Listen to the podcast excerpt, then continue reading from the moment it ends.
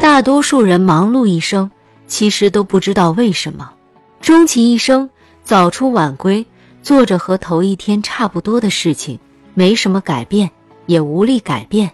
就像我们的父辈，说真的，我其实不太了解父亲，因为我和弟弟是婆婆带大的。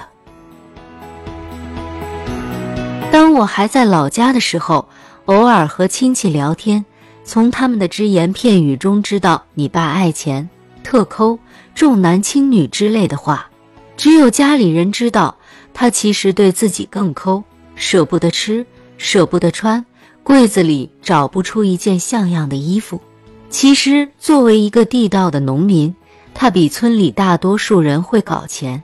下面，我想聊聊父亲的搞钱术。靠手艺搞钱，大家应该还记得火遍全网的视频《二舅》上的男主角吗？父亲的性格与他何其相似，聪明、爱琢磨、动手能力极强。父亲说，他的手艺八九十都是靠他自学而来的。但是在我的记忆中，他有一个师傅。在我刚懂事的时候，每到过年，父亲都让我拎上礼物给送过去。那个时候，人们对所谓师傅都是极其尊重的。父亲说，他的师傅仅仅带他着做了几天木活而已。可是他一直送礼到师傅过世，礼物不算贵，一瓶酒、一件新衣裳什么的，代表了他真诚的感激之情。八十年代，我国工业生产还不够成熟，供给不足。十里八乡的手艺人还是非常吃香的。父亲人缘好，手艺精湛，做出的家具款式新颖时尚，总有接不完的活。后来村里搞了个小型木工厂，父亲理所当然进去当了几年师傅，比别人家多了一份不错的收入。靠承包鱼塘搞钱，那时农村的河沟到处都是宝。野生鱼虾、螃蟹、泥鳅、鳝鱼、王八，简直是专为父亲这一辈人准备的天赐礼物。他买了撒网，没事就叫我拎着小水桶，带上糠，到屋前的小河捞鱼，从不空手而归。他瞅准一窝鱼，一网撒下去，再倒到岸边空处，那些活蹦乱跳的鱼虾，至今仿佛还在我眼前跳动。他还买了拉网，每到夏季，他会叫上一群爷们到田埂边稍大一点的深沟里筑起坝，堵住一头，然后用拉网围攻那些肥美的野生鱼。那种快乐啊，只属于年轻而有活力的他们。父亲还承包了村里一处不起眼的鱼塘，一年的承包费五十元。他购置了鱼苗、肥料。精心的饲养鱼儿，鱼塘周围是人们种的菜园地，不时有人躲在大树后钓鱼，父亲也不会计较。到了秋天收获的季节，鱼塘可热闹了。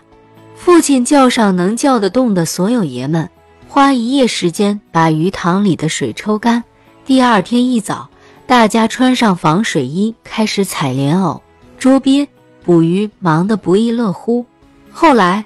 他在临县干脆承包了更大鱼塘，我初中和高中的学费很大部分得益于父亲鱼塘的功劳。靠种植副业让生活过得更加滋润。俗话说，土地是财富之母。农村有什么？除了地还是地，土生金，利用好了还能恶作不成？一年四季。我家的水果从没断过，春天的桃，夏天的瓜，秋天的梨，自己吃不完，除了送邻居好友，还喂猪。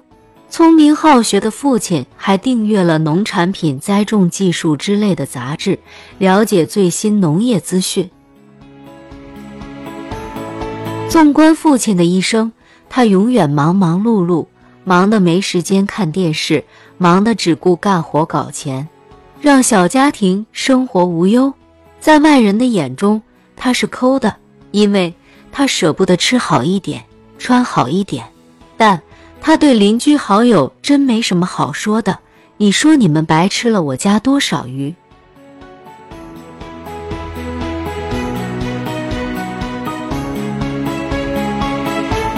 玉玉溪抠门老爸的搞钱术分享完了。